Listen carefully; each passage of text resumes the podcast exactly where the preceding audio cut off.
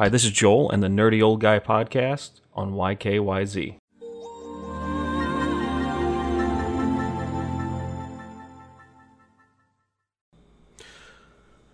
Recently, I switched over to my Xbox One.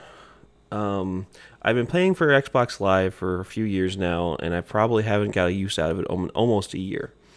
And when you break that down, fourteen ninety nine a month for a full year, and I haven't even touched it. So I thought I'd try it out. And I am happily surprised. When I first got the Xbox One, I've upgraded to each one, and it's also an issue for me because I went from the first Xbox to the, the Xbox One S, and now I'm on the Xbox One X. And when I first got it, I hated the menu system. I hated the layout. I hated, I couldn't find anything. It seemed clunky and slow to me. But since going back, I love it. I took the time to learn the menus. I took the time to learn where everything's at, and it works out really, really, really well.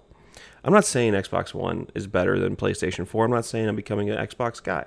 I still prefer my PlayStation 4. I have more friends on it. But I am really happy where Microsoft has taken the Xbox One.